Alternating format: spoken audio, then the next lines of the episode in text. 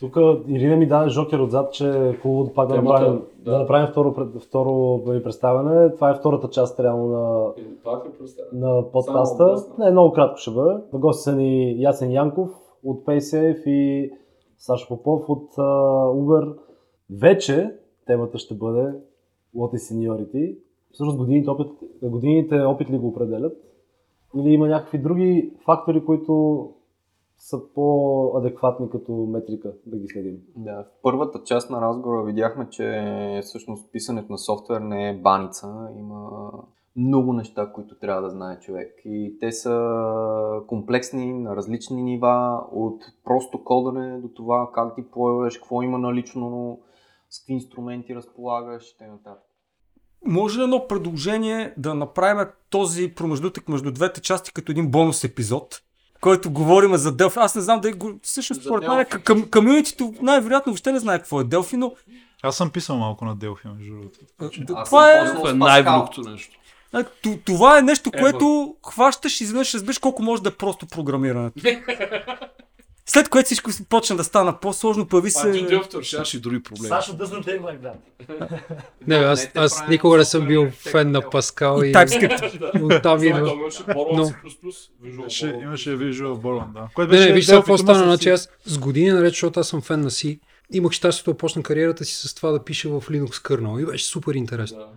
И след това, и след това този език, разбира се, умря, нали, защото той просто Си? не... Да, Е, е, е умрява, не, не, нека да кажа така, да, има още много код на C, ама той има още много код и на Cobol, нали така. Има, да. И, и А, по друг начин След това обаче, да, извинявай, go. По, по друг начин казано, C-то, C, Make и Bash преди са били лингва франка на индустрията, нали?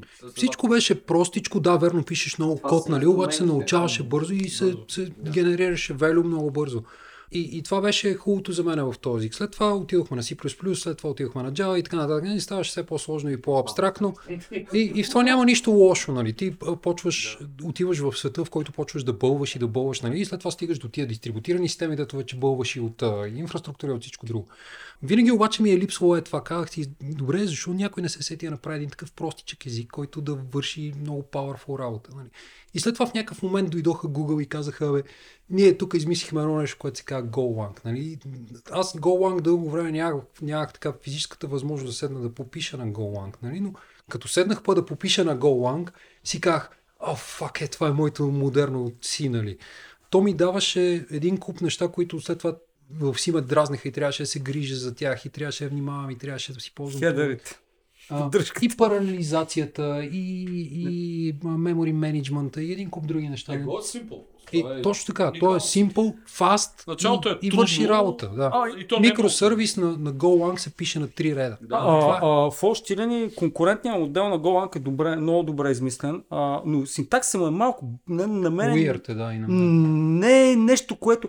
Затова харесвам C, защото писах едно време една игра за iOS на Objective-C и се оказа, че може да си пише всичко на C, само UI да го направя на Objective-C, който беше на по- малко по-стан език.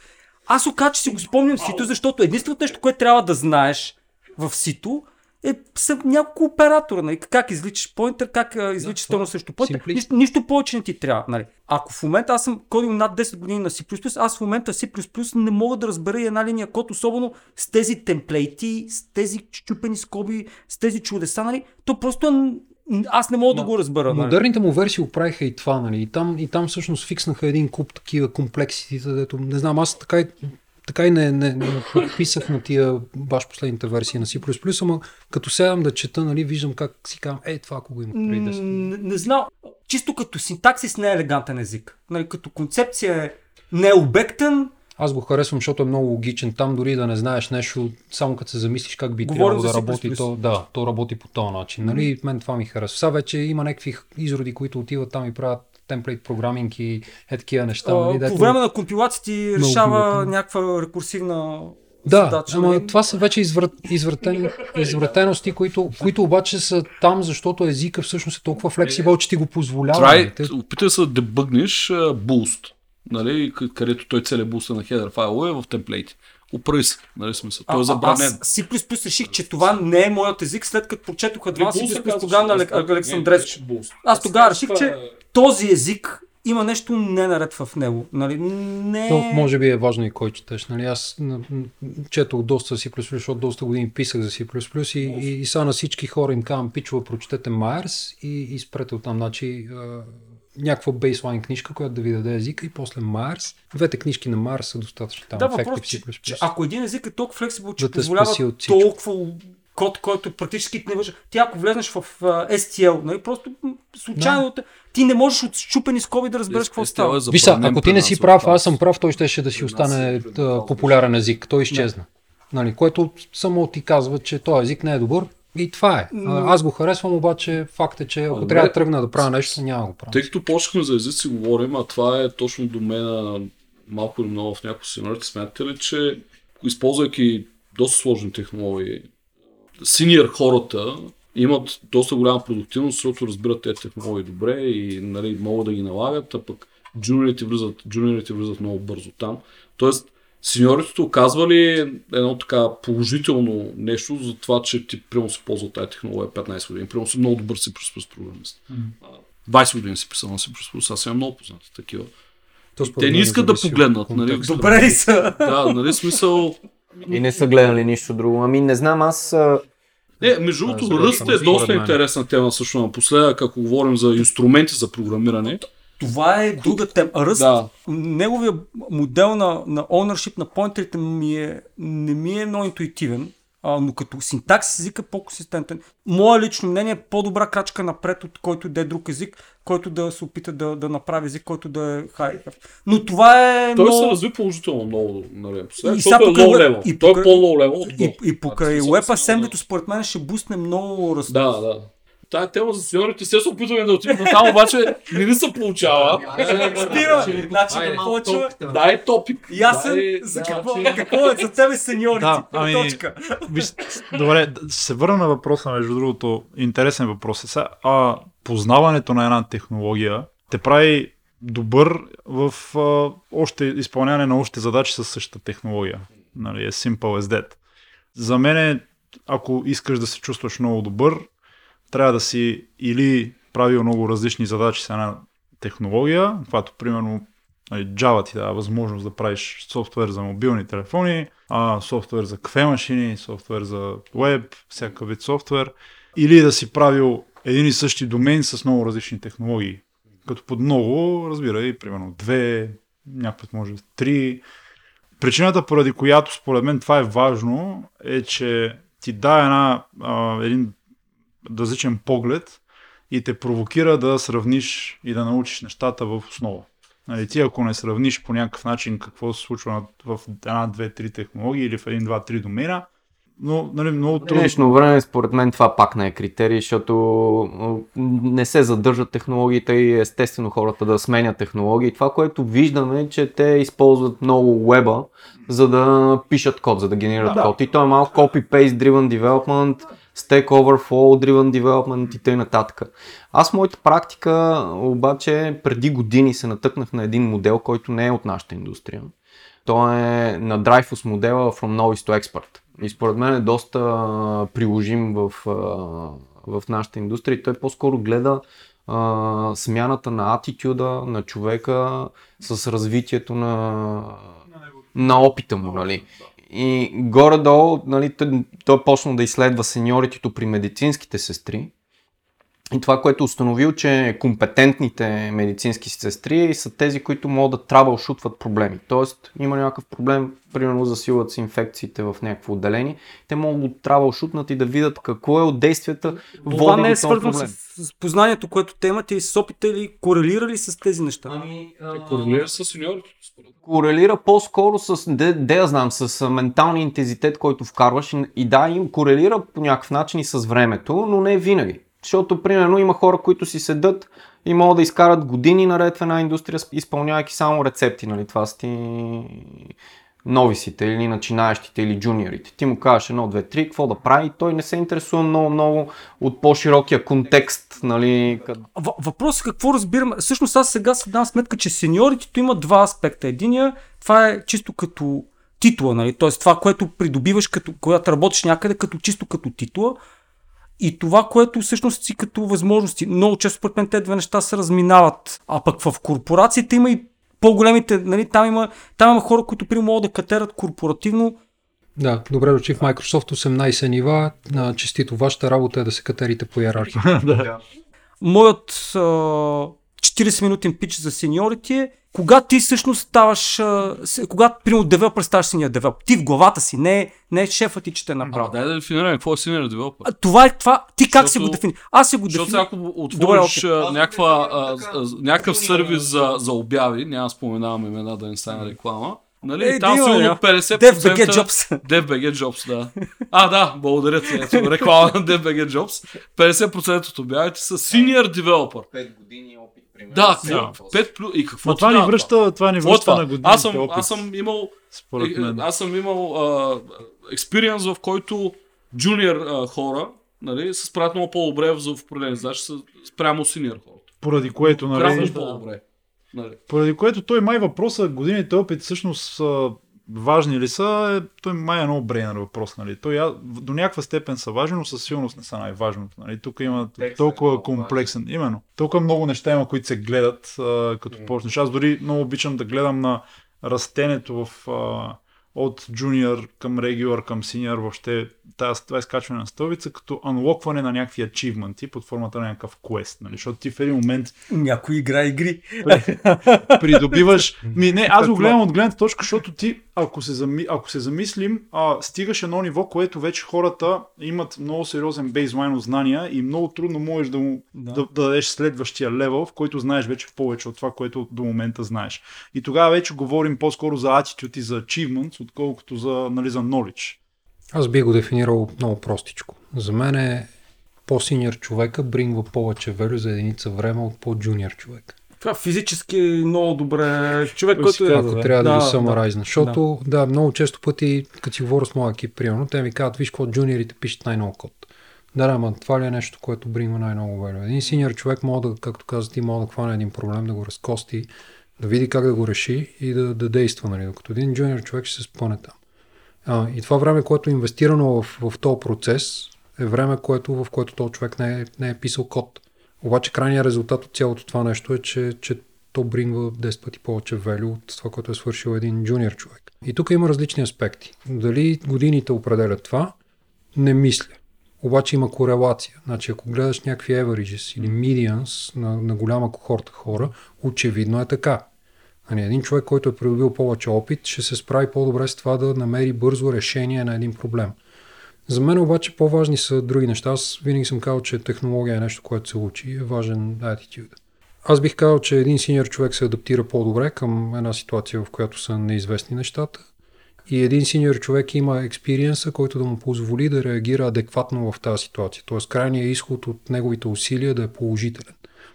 Тоест синьор човека прави по-малко грешки, когато разполага с по-малко информация от един по-джуниор човек. И другото, което е според мен, той а, се интересува от малко по-голям контекст. От контекста, Тук. не само на конкретно. Точно така. Ама, ама това е изискване, за да може той да, да стигне до... Добре, можем ли да дефинираме, че синьор хората всъщност са по-опитните хора? А. Защото имат повече опит. Не бих Нали? казал, за мен има и друг Не компонент тук.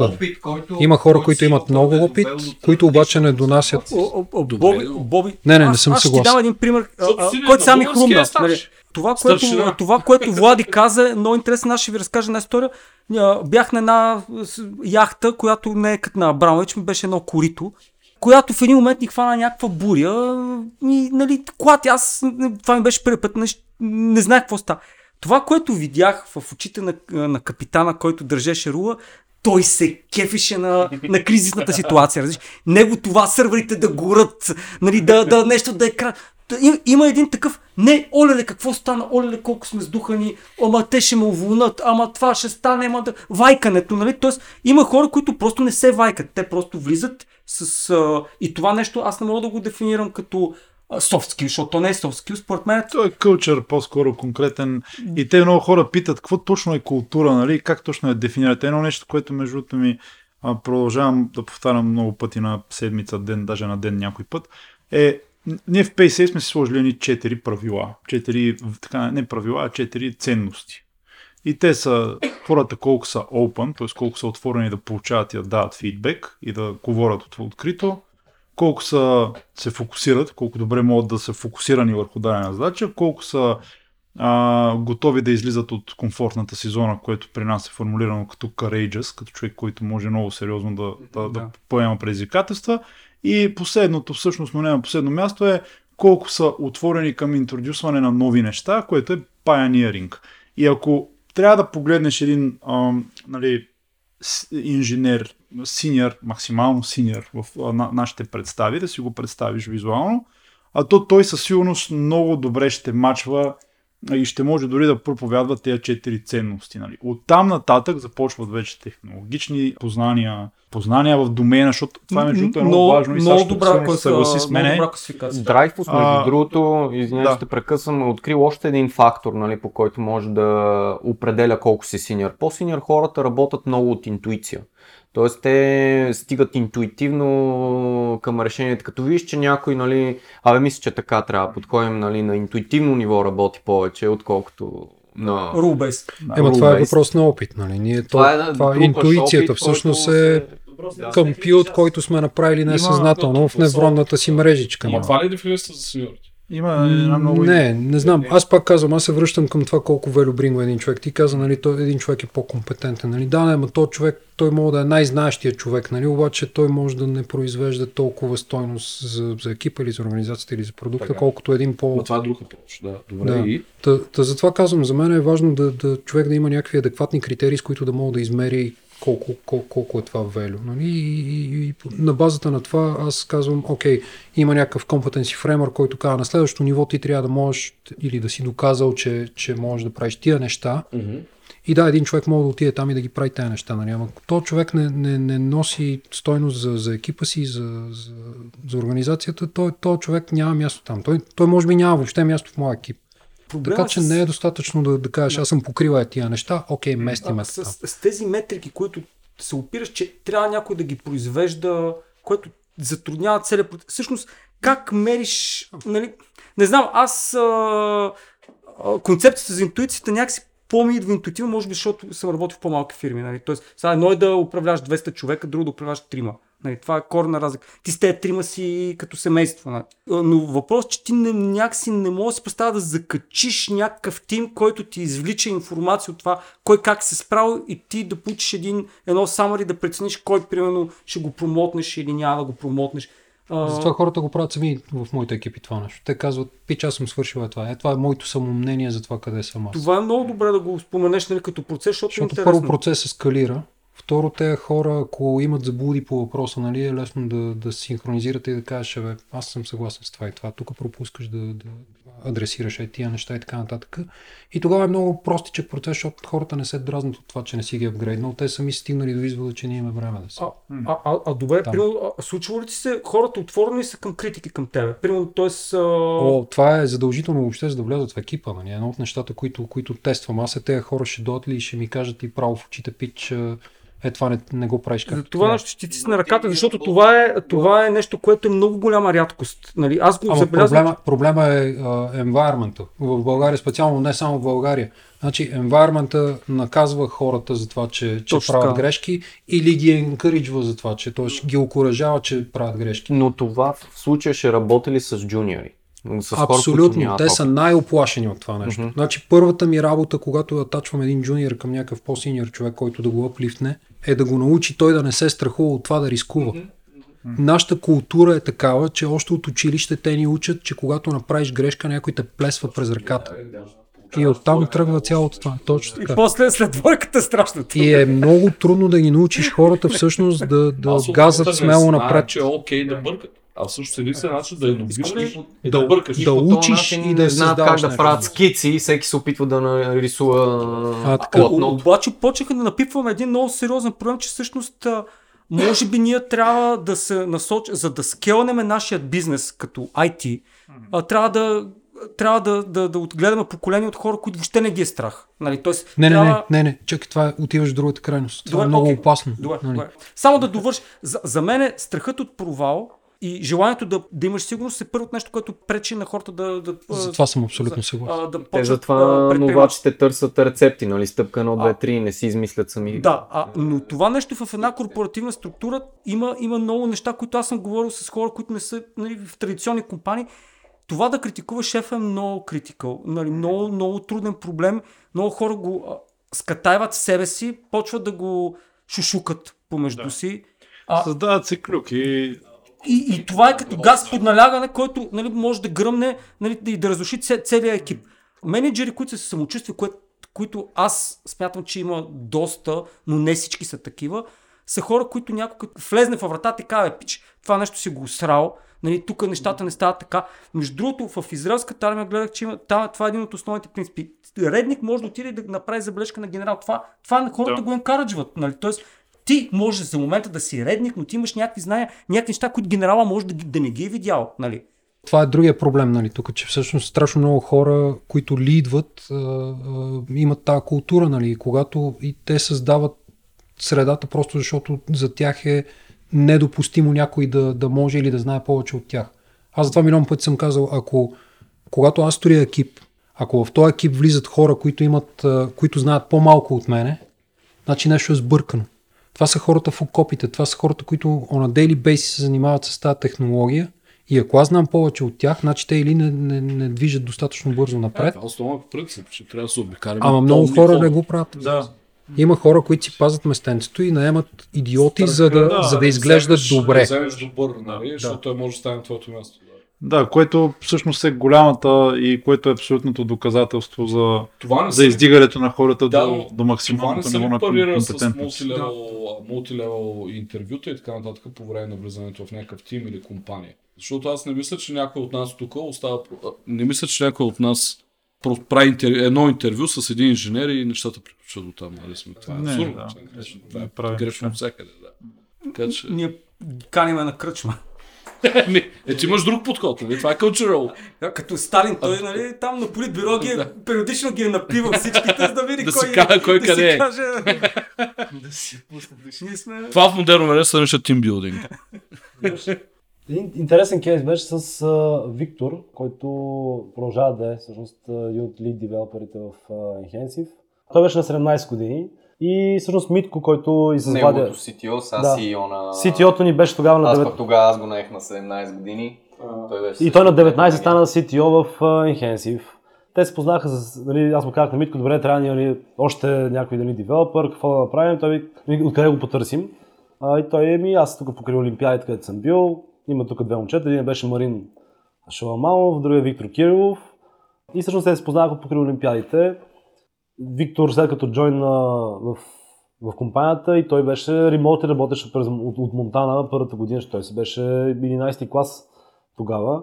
Много му се, чеше пипето. Следващата година стана първи на, на Олимпиадата, IT Олимпиада тук в България. Той като технически, умения имаше феноменални идеи, решения. Реално той написа заедно с Митко, 19 годишни и 17 годишни младеж, написаха до голяма степен това, което е основата, която да е Enhensive.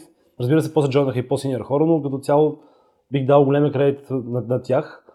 Като технически умения той беше, изглеждаше, че ако трябва да напишеш на колко години опит има, ти нищо няма да мога да напишеш CV-то. CV Но- ще няма да има но редове ре- в него. Да, но реално после като задълбач, мен ми беше много интересно, особено като изучавахме този нов формат за, за CV-та ни с а, предишната компания и гледах всъщност как ти виждаш тези диаманти.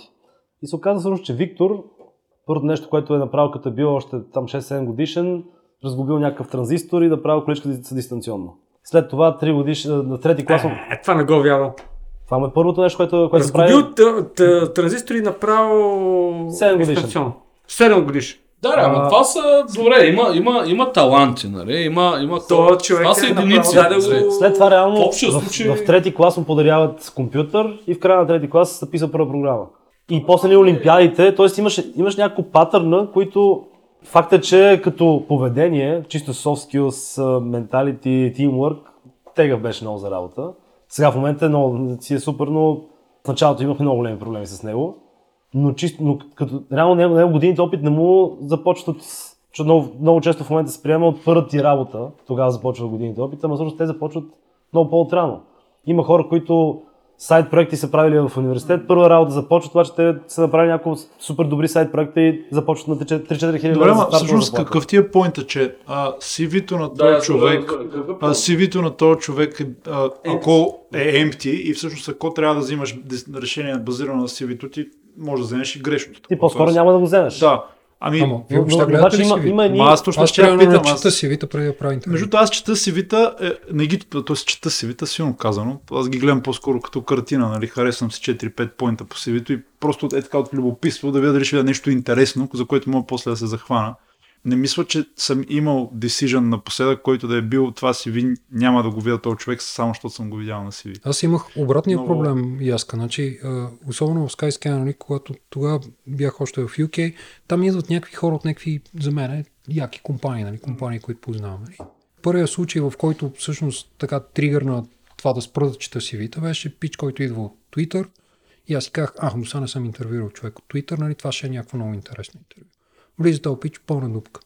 Втори човек от Twitter, влиза този пич, пълна дупка.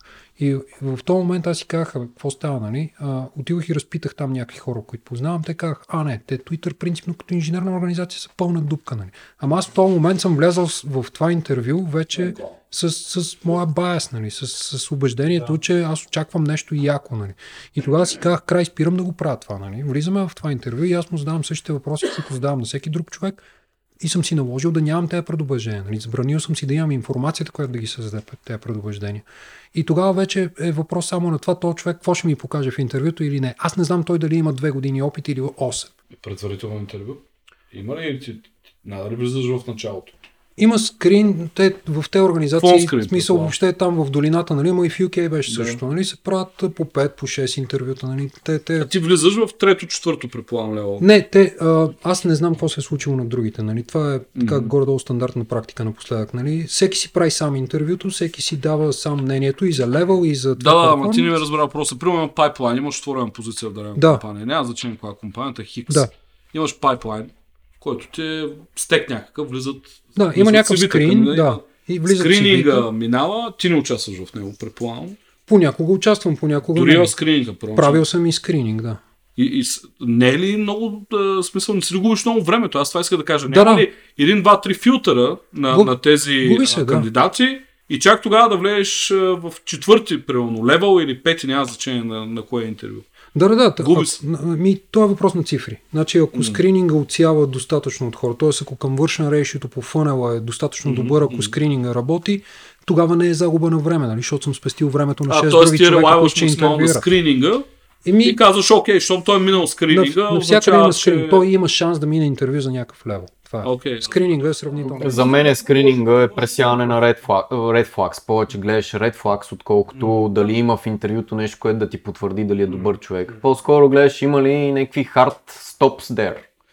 А, понеже заговорихме за интервюта, а, на мен ми е много интересно, вие като хора, които сте правили много интервюта, какви са въпросите, които бихте задали на някой човек, за да го класифицирате като синьор, независимо дали те адресират. Нали, изключваме нали, шаблоните на Google, колко бензиностанции има в Сан Франциско, нали, там такива неща.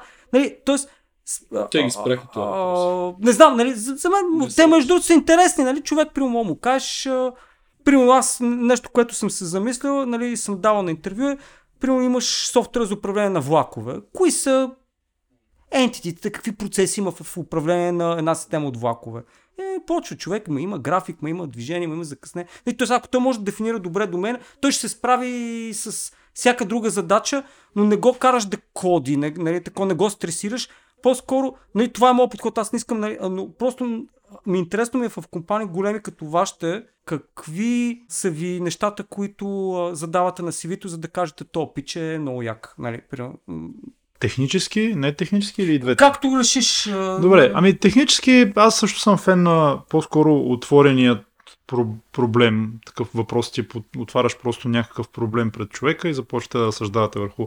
То може да се окаже, че разсъждавате върху, върху архитектура, може да се окаже, че разсъждавате и върху алгоритъм. Нали, въпрос на това, какво съм си избрал.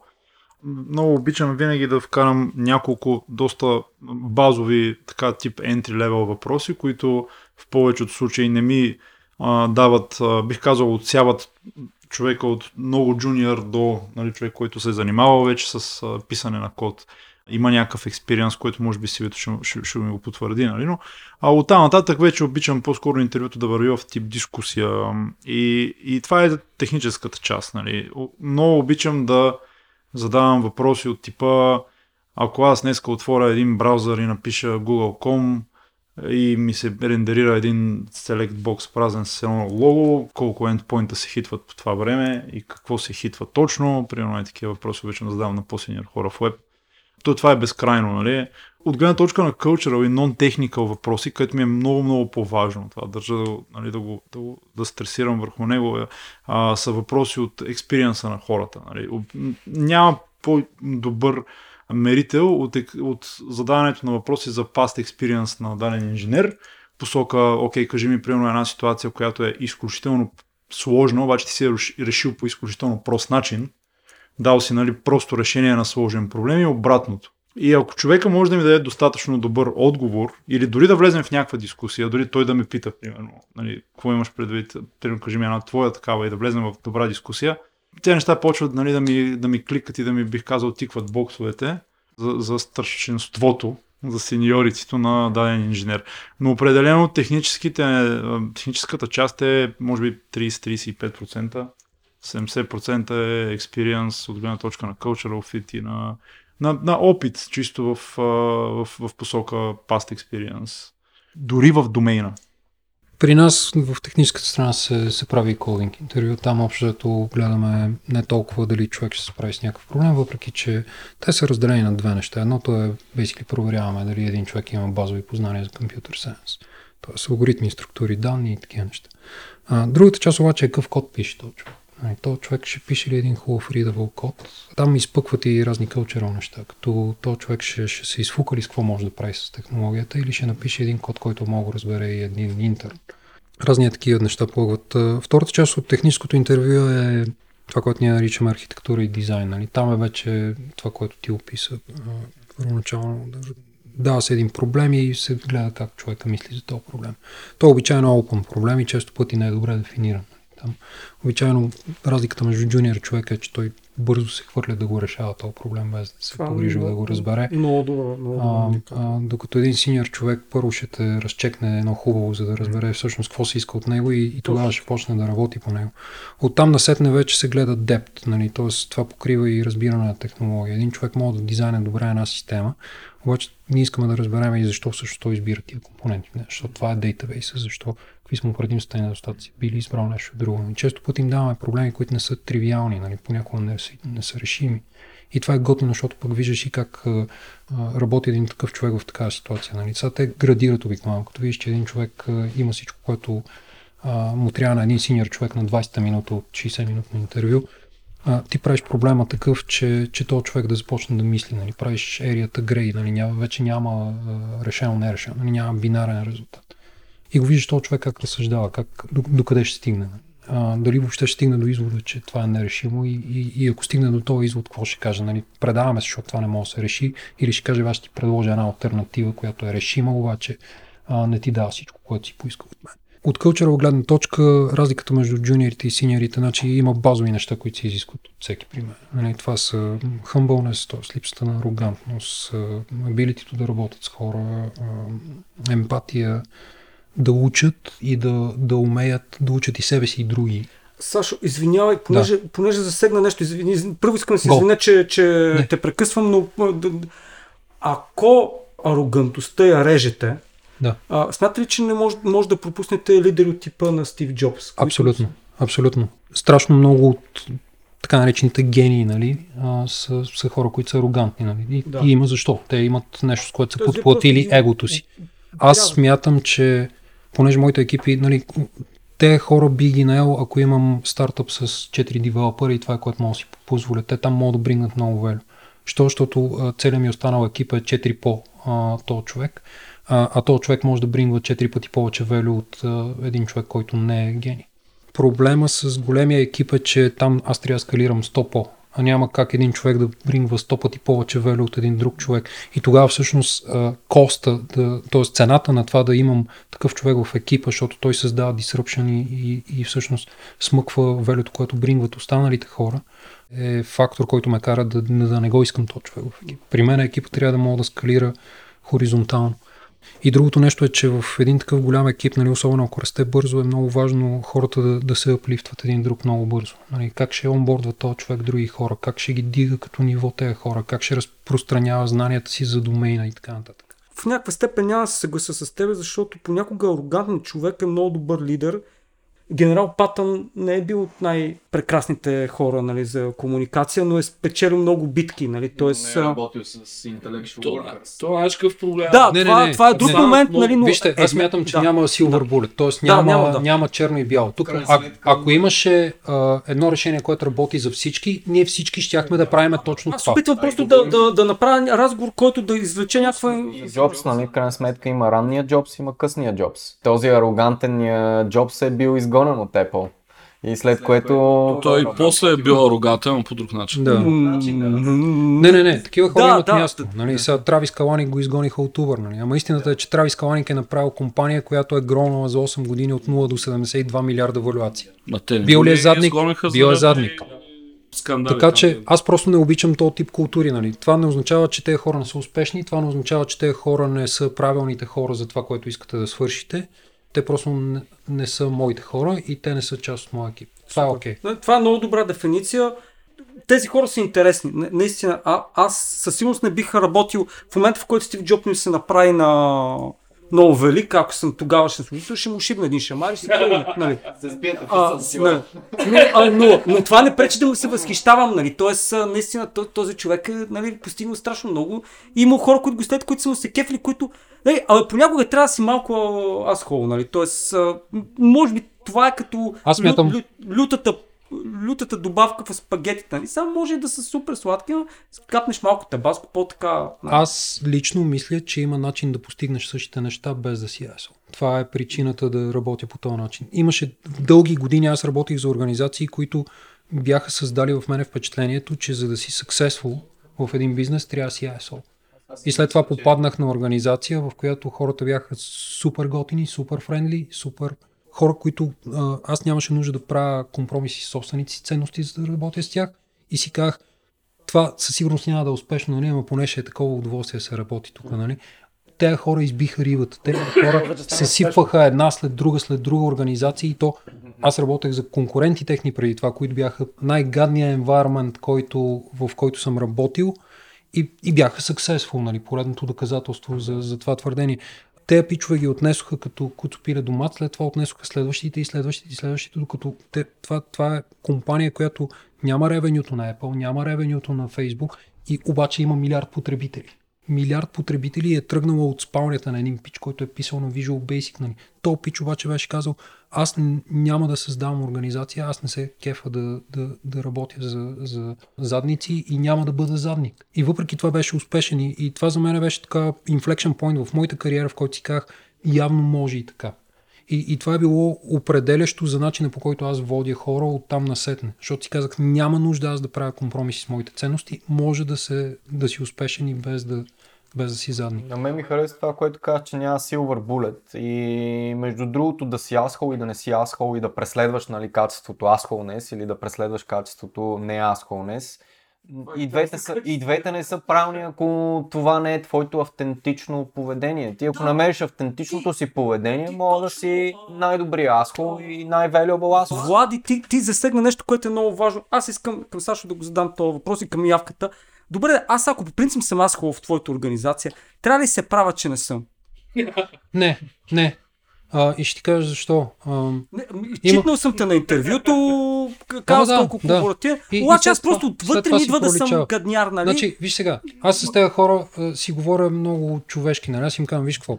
А, този екип не е екип, в който ти ще си successful, нали? Тоест, нещо трябва да се промени. Екипа със сигурност няма да се промени. Аз ще продължавам да пушвам в същата посока. А, ако ти искаш да си successful или ти трябва да намериш екип, в който а, твоя, твоята природа да фитва добре и, и, и да, да, да се награждава това, че си такъв какъвто си, или трябва ти трябва да се промениш и да се адаптираш към този екип. И оставам хората сами да си изберат. Аз много рядко уволнявам хора. Нали? Има и хора, които са упорити, няма да използвам друга дума, но казват, не, не, то, то сега ще си говори така, нали, ама аз ще си карам напред и какво ще стане? Нищо няма да стане. И, и се е случвало да се разделя с тях. Но на всеки съм давал шанс. И често пъти хората още първия път, като го проведеме този разговор, казват, Ди от знаеш какво ти си прав, нали? Аз, аз не се чувствам добре. Ако един човек не се чувства добре в средата, в която е, може би неговите ценности и начин на поведение не фитват в тази среда. Той иска ли да е част от този екип? Нали, тук вече въпрос не е само аз искам ли той да е част от този екип, или екипа иска ли да е част от А каква част от културата формираш ти лично?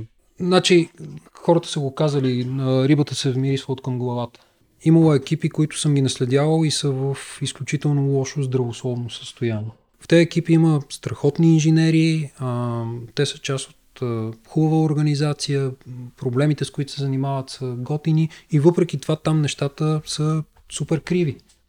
След като се направят правилните неща, според мен, от лидершип гледна точка, същия този екип много късо време след това. Нали? Първо човек си казва, бе, това ще отнеме време. Но, но в същата организация, година и половина след като а, поех екип, който е бил буквално на дъното на класацията в продължение на години за хелт на екип, беше на примерно трето място от 12, които се тракваха. Тук въпросът е първо, аз фитвам ли добре? Защото като стартираш екип от From Scratch е едно, тогава аз го създавам по моя модел и докарвам на борда хора, които вярват в същите неща, в които вярвам аз и ние ще работиме добре заедно. Това е едно нещо. Обаче като наследиш екип, затова и аз питам и себе си нали, дали, дали съм арогантен, защото едното нещо, което мога да направя е да кажа аз ще го а, моделирам по, по себе си или да кажа не, аз не съм, аз не фитвам тук и да си тръгна. Имало е такива случаи, просто виждам, че това не е моето нещо, направил съм грешка, въобще че съм влязъл. Аз това казвам, интервю процесът е двустранен процес. Там аз не съм си свършил добре работата по време на интервю процеса, за да разбера, че това не е моето нещо. Явката, искам да го попитам, понеже ти каза, че много често си бил паршутиран някъде, mm-hmm. как а, всъщност успяваш да лидваш хората в тази супер компликетна ситуация? Нали? Защото, нали, не знам, нали, може, може да нямаш някакъв, просто отиваш казваш две приказки, те хората почват, но... Ами да. не, не става с две приказки. Сега, според мен има два, два сценария. Един е когато ти билдваш екипа, когато ти можеш да моделираш нещата спрямо своя мироглед. И втория сценарий, който в случая е то, който ти, за който ти ме питаш, който ти трябва да се моделираш спрямо това, което е ситуацията. Аз съм, се чувствам себе си като доста пластелинов гай. Нали, бих казал, че съм има един термин, много е напоследък така нашумял скрапинес. Аз мисля, че съм доста скрапи гай. И а, едно от нещата, които винаги правя е да се опитам да анализирам екосистемата и да преценя до каква степен аз трябва да се промена, за да направя нужната промяна, която се изисква от мене в позицията, в която съм. Моля да се променя толкова, моля да преглътна, примерно, Айде ще ползвам някакъв такъв прост инженерен пример. Имаме екип, който работи върху огромно количество код, който е много лега, си изглежда много зле, примерно. Години наред е бил, а, да кажем, или оставян на страни този проблем, или дори поощряван този проблем. И хората са си бутали отгоре още и още и още спагети. В момент аз трябва да вляза в ситуацията хипотетичната, в която да направя така, че това нещо се промени. Първите въпроси, които си задаваме, аз мога ли да, да се примиря с факта, че N на брой седмици или месеци трябва да съм хепи с идеята, че ще съпортвам хора, които с ясното съзнание ще ги съпортвам, които за тях правилният начин е този начин. И аз тогава трябва, нали, трябва известно време, за да мога да ги опозная. Тези хора трябва да ги съпортвам в това, което са правили, въпреки че това е грешно. Нали, първата мисъл, която идва на уме да отиш им кажеш, хора, вие сте правили примерно 3 години някаква страшна глупост обаче нали, всички знаем това до какво, до какво води и съответно как тези хора започват да те приемат. Така че ако ти се чувстваш вътрешно готов да отидеш и да кажеш, а вие всъщност сте правили нещо, което е правилно, или не е правилно, но да кажем не сте имали друг избор или не сте били нали, водени по правилния начин, някой не ви е помогнал и така нататък и така нататък, тогава хората започват лека по лека да те байват. И нали сега този пример тук, който гледах е много черно-бял такъв, той е по-скоро в някаква крайна ситуация, но обикновено проблемите не са чак такива, не са толкова obvious, uh, obviously bad, нали, толкова зле, но, но истината е, че трябва да ти да си този, който се моделира, когато си поставен в такава ситуация. И съвсем откровенно ви казвам, има, имал съм ситуации, в които съм бил на много, много малко от това да си кажа най-вероятно няма да стане.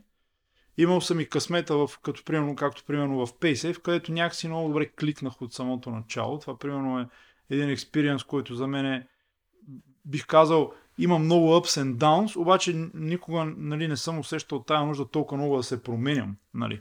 А, имало е и ситуации, в които примерно ми се е налагало. А, много, много, много, много. Имало и ситуации, в които съм фейлвал. Нали, признавам си. Просто казвам, гайс, няма да успея. Нали. А, 3-4 ситуации всъщност съм имал такива. А когато си билдвах екипа сам, а, някакси просто е много, мисля, много, тогава е много по-лесно. От гледна точка на това, че аз съм фен на, на, на простичките нали, системи и когато имаш един простичък гол, ако всички хора кликват и фолват този гол, те могат да могат да, да пишат код, могат да не могат да пишат код, а, обаче са, са твоите хора. Ти ще ги научиш, те ще се научат. Другата ситуация е нали, трики. Изисква. Аз само един въпрос имам, че времето много напредна, а, който ме вълнува винаги парашутизма. Казвам с други думи, представи си, всеки от нас управлява екипи, големи екипи, малки екипи, много, много екипи, по малко хора, няма значение. Има ли сте случаи? Аз съм имал случаи всъщност, когато няма изявен нали, лид в, в даден екип. Може е клетка, няма значение там какви думи използваме. Интервюраме тим лид или там lead, whatever. Нали, смисъл, въпреки, че са за мен две различни роли. Има хора, които и двете неща ги правят добре, има хора, които не могат да ги правят. И вземаме човек, който е непознат, сваляме го ръководител на екипа, беше тек ли, няма значение случая. И колко път съм правил по този начин, фелваме. Защо? Много често, когато отвътре от екипа си излезе the neutral leader, нали? или човек, който има желание да лидва, може и да няма качествата в момента или въз... знанията, нали? но има желанието да се развива в тази посока, 98% от случаите са били успешни нали, нещата, които сме правили като експерименти. Mm. Винаги, когато някой външен идва, шоп, шляп, екипите не го приемат често. Въпреки, че му е дарено с най-добри желания, всичко е направено по най-хубавия нали, човешки начин, а не се получава. Има ли са такива кейсове? Как сте ги решавали, ако сте имали такива кейсове? Ако, не, ако сте нямали, може би има някаква формула, откъде да знам. Нали, може и да няма формула. Няма как формула да не си няма. няма. В смисъл и двамата да. имаме достатъчно опит, за да, Да. сме го удрили. Е, аз съм при мене с- са, при мене са редки и причината за това е, че пак за мен е много важно да, да, да си създам добра представа за кълчера на един човек. Когато наемам хора на лидерски позиции, интервютата са само част от процеса. Това обикновено при мен започва, нали, ти ме питаше дали, или ти ме питаше дали правиш скрининг. Понякога аз си говоря с мести с тези хора. Нали, ще е на кафета, на обяди или на нещо друго, преди, да, преди за себе си да си създам представа дали този човек Е, това сериозно, Реалният това е човек. бекбона големия. нали, а, сега това не скалира, като имаш организация от 5000 човека, нали? но пък съответно, като, като ги вземам на борда тези хора, очаквам те да правят също. Нали? При мен има един принцип, който е нали, правило номер едно за, за, за лидершип екипа ми сигурност, но, но това въжи и за инженерите, направете се ненужни. И, и това работи последния начин. Ще можеш да го Ако повториш, направете. Направете се ненужни. Не нужно, да. То, това е смисъл на менеджмент. Тоест, един менеджер Точно така. се Значи, добре, когато без него Ако всичко е- трябва аз да се намесвам за да се случват нещата, значи аз не съм взел правилните хора на борда, които да могат да свършат работата без мене. Което означава, че ако на мен утре ми падне самолета като си лета на някъде, тия пичове са до там. А, и, и това не е добре за екипа. Нали. Много хора, и тук в България тази култура също много ми пречи да, да намирам правилните хора, защото пак заради самата ни култура, нали, хората като им кажеш, трябва да се направиш ненужен, нали, първата им реакция е той ще ме уволнява сега. Нали. Което аз между другото реагирах, когато за първ път един от хората, които, които, от които съм научил много нали, в, в миналото, а, ми каза, искам да видя твоя redundancy план. Бях такъв, окей, а, ще намеря някой, нали, ще, ще си хода, нали. Той каза, не, не, не, чакай защото нещо не разбираш, нали, какво ти казвам. Той каза, ако, ако искаш да отидеш на следващия левел, ти трябва си, да си ненужен на твоя левел. Толкова е просто, нали? И това, затова казвам, че въжи и за лидершип, и за, и за инженери, но при инженери не е толкова критично. А, Но ако продадеш това, което обратно- че отиваш нагоре, а не извън, тогава редъндансито започва да става адекватно. Започва Точно така. хора, Хората, не е трудно да го продадеш, но трябва да се комуникира това нещо. Трябва да се създаде правилната култура. Нали? И, и тогава, като си говорихме за сеньорите, нали, да се върнем малко на темата, а, сеньорите това е нещо, което се променя във времето, нали, и то е свързано с левелите на хората, но за мен това е критерий, нали, ти направо ли си се ненужен на, на, на, на съответния си левел. Да, много, много хубав критерий. А, и, и така, и това работи добре. Пак казвам, обаче това не е Silver Bullet, това работи добре в такива blameless uh, servant leadership организации, в Shameful или Command and Control. Сашо, да, да си направя една реклама, когато на 21 години бях без тази дума CTO и без думата стартъп, ръководих технически една фирма от 20 на човека. Най-големият комплимент, който получих от шефа ми беше, че вика, аз обичам да ти давам, защото бяхме двама шефа, Жоро и аз. Нали. И така вика, ако дам задача на Жоро, вика, той я прави. Ако викам ти я дам на тебе, ти намираш някой, обучаваш я да я прави и си почиваш. Нали. Тоест, което той виждаше валю, което всъщност е смисъл е, че особено когато нали, бустваш един екип технически, защото аз смятам, че нали, бях, да кажем, е- едно ниво над останалите. Ако, ако аз просто си сложа слушалките и кода това, което ми е поставено, просто екипа седи на едно място, което не... Ако обаче се опитваш да не вършиш никаква работа, не, то- в, в позитивен смисъл, разбира се, е много хитро. Не? Тоест, да се направиш на нужен е един добър индикатор за това да, да си менеджер. Да си добър менеджер. Не? Понеже напредваме много във времето, предлагам ви има, има няколко въпроса от комьюнити, буквално блиц отговори да пробваме да дадем. Само към гостите. Стилгар Нипски, той задава следния въпрос. Ако някой защитава тезата, че годините опит не са полезна метрика, да каже друга метрика, която може да се определи на CV, без интервюта, задачи или прочее, и е по-полезна. Или скобички, по-малко безполезна. Аз казах, за нас това е релевантно, но не е определящо. Абсолютно, абсолютно същото нещо. За мен е, е показателна, за съжаление, стоеността е всъщност много минимална, ниска, е, да. Един блиц, блиц въпрос от мен. Колко години опит реално за вас е синьор човек? Е Зависи колко- от това колко е плоска организацията. На различни места е било различно. Има организации, в които 3-4 години вече могат да докарат човек до синьор ниво. В Uber специално 8 до 10. Просто сме много плоски. И аз сигурно Да, ми е при нас поради проста причина, че пак така, доста плоска организация, може би 5-6 години започват хората да, да придобиват това сеньорити. А, сега има, има exceptions, естествено, хора, които просто по-бързо се движат и примерно който ти да е по-рано, но, но това е, бих казал, статистически вярното. Аз ще задам един въпрос, който не е от комьюнитито, пак към Блиц. А, виждате ли а, разлика между поколенията програмисти? Тоест инженери, които процесват. Защото аз лично виждам. Виждам а, различна лойка, различна култура в хората, които са на 20 години, хората, които са на 30, хората, които са на 40. Ема това не е ли въпрос по-скоро на зрялост, а не толкова на разлика в поколенията? М, мисля, че примерно хората в момента, които са новото поколение, са по-изискващи. Повече опитват да влезнат в... А, Аз а, не, не знам, не, това е Разбрахте. мое... Да, да, Разбрахте. А, Нека ти кажа нещо, което излиза от контекста на фичера, който току-що дефинира. В България джуниор хората са изключително арогантни. Това не съм го виждал нито в долината, нито на източния бряг, нито в UK. Какво значи? И аз имам същите Че, наблюдения. че имат огромно его, Ага. а, с много малко покритие отдолу. Ага. Докато едно детенце, което излиза детенце спрямо моите години, нали, с PhD от MIT и е работило, имал три интерна, интерншипа с, с някакви уникални проекти, идва и казва а, а, след интервюта, нали, в момента в който му кажа всичко окей, а, идваш на борда, той казва, Дилт, въобще не вярвах, че мога да, да митна критериите. И виждаш как в интервюто този човек се притеснява, докато децата в България идват с някакъв бачелър от ФМИ и, и имат огромно его. Нали? Така, те, те, те влизат с изискванията си. Голямо, защо това не е ли на parenting в България? Аз мятам, че е комбинация от family, environment и, и култура. Еми, Аз, аз мога шеговито да ти отговоря на 90% въпроса. Шеговито да ти отговоря на въпроса за е Аз програмиране. виждам как трябва да се боря с това, че училището създава в моите деца арогантност и, и аз трябва да, да, да, я- да бутам в обратната Много посока. роля на.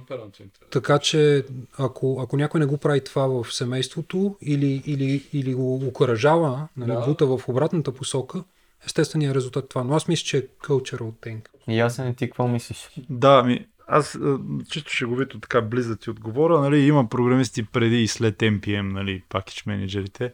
Общо а, това води едни такива конкретни, конкретни а, конкретен начин на мислене и конкретни хабитс нали, в различните години. Просто различни, различен туринг и различен, различно ниво на, на, на easiness, не знам каква е дум, българската дума не ми идва на ум, на колко, колко нали, а, на снасяне на информацията към тези хора. И просто води до съвсем различен, различен behavior, различно поведение. Това, което забелязвам, нали, като разлика от за последните си 12 години е чисто в средата, в момента, като се съберат на маса едни програмисти, много повече се говори за пари, отколкото преди, когато ние седяхме на маса и си говорихме кой какво работи и, и т.н. И това се е променило, нали, чисто разговор, който се води тук в нашата екосистема е такъв нездрав. Ми нездрав е, да. А, а кол, а що се отнася до поколенията, а, моят опит е по-скоро с по-млади от мене хора и съм срещал и двете, и арогантни, и неарогантни. Не съм сигурен дали е феми или Не, е не. някакъв. Съгласен съм с теб, аз генерализирам, нали, но, но това, което казвам е, че хората, които са арогантни на тази възраст в България са много повече от тези, които... Има, има много, много скромни деца, Защото които тук- не си вярват, а са постигнали доста повече. Знаете ли какъв е един от основните проблеми? Защото живеем в една държава, където едно момче или момиче на 22 години излиза от ФМИ и започва, и започва джуниорство с 4 или 5 хиляди заплата. И имам страшно много примери. Такива в същото време, Абе няма такива джуниорства. Да. моля, ти, ти знаеш за какви заплати джуниорски става въпрос в момента, особено при... Аз лично при мен нямам такива. Но, но това е... Ете, аз го слушам, аз правя интервюта. Има хора, които Аз виждам, те идват- с пари. Те идват е. на интервюто с желанието ти, джуниор, е, окей, колко? Говорим за нива над 4, за джуниор лево. За какво говорим в момента? В същото време масовата, средната заплата в София, економическия стандарт в момента и средната заплата, ако не си програмист, в София мисля, че беше 1700 лева. Нали? За какво И говорим в това е момента? средната, не медианата. А, така, е- да, която пък да, да не говорим за градове Медиа- извън София, медианата нали, в в София е централна България, за, за, какви, за какви левове става въпрос. Ние живеем в някакъв балон. Този, то- тази, този IT сектор, който е в България, е балон.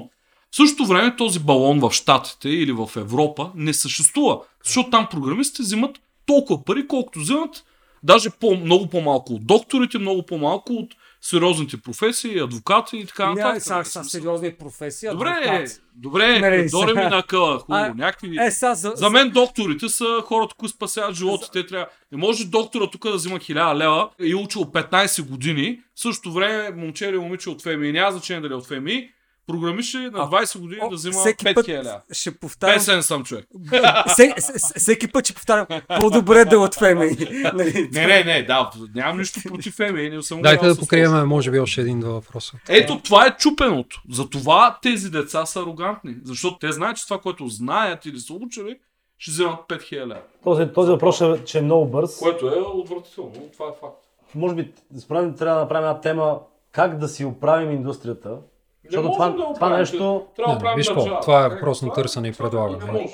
е- то може да е начинът да, е, да се да привлекат разбереш таланти Въпросът е да как, как, как да мислиме за това като нещо позитивно, как да извлечеме ползи от това. Аз за последните 5 години съм върнал вече 6 човека от щатите. Тия хора са, са хора, които имат да- експириенса в, в големи организации, които тук няма да получиш opportunities. Економическия стандарт, т.е. стандарта на един В среден, България- в България е по-висок.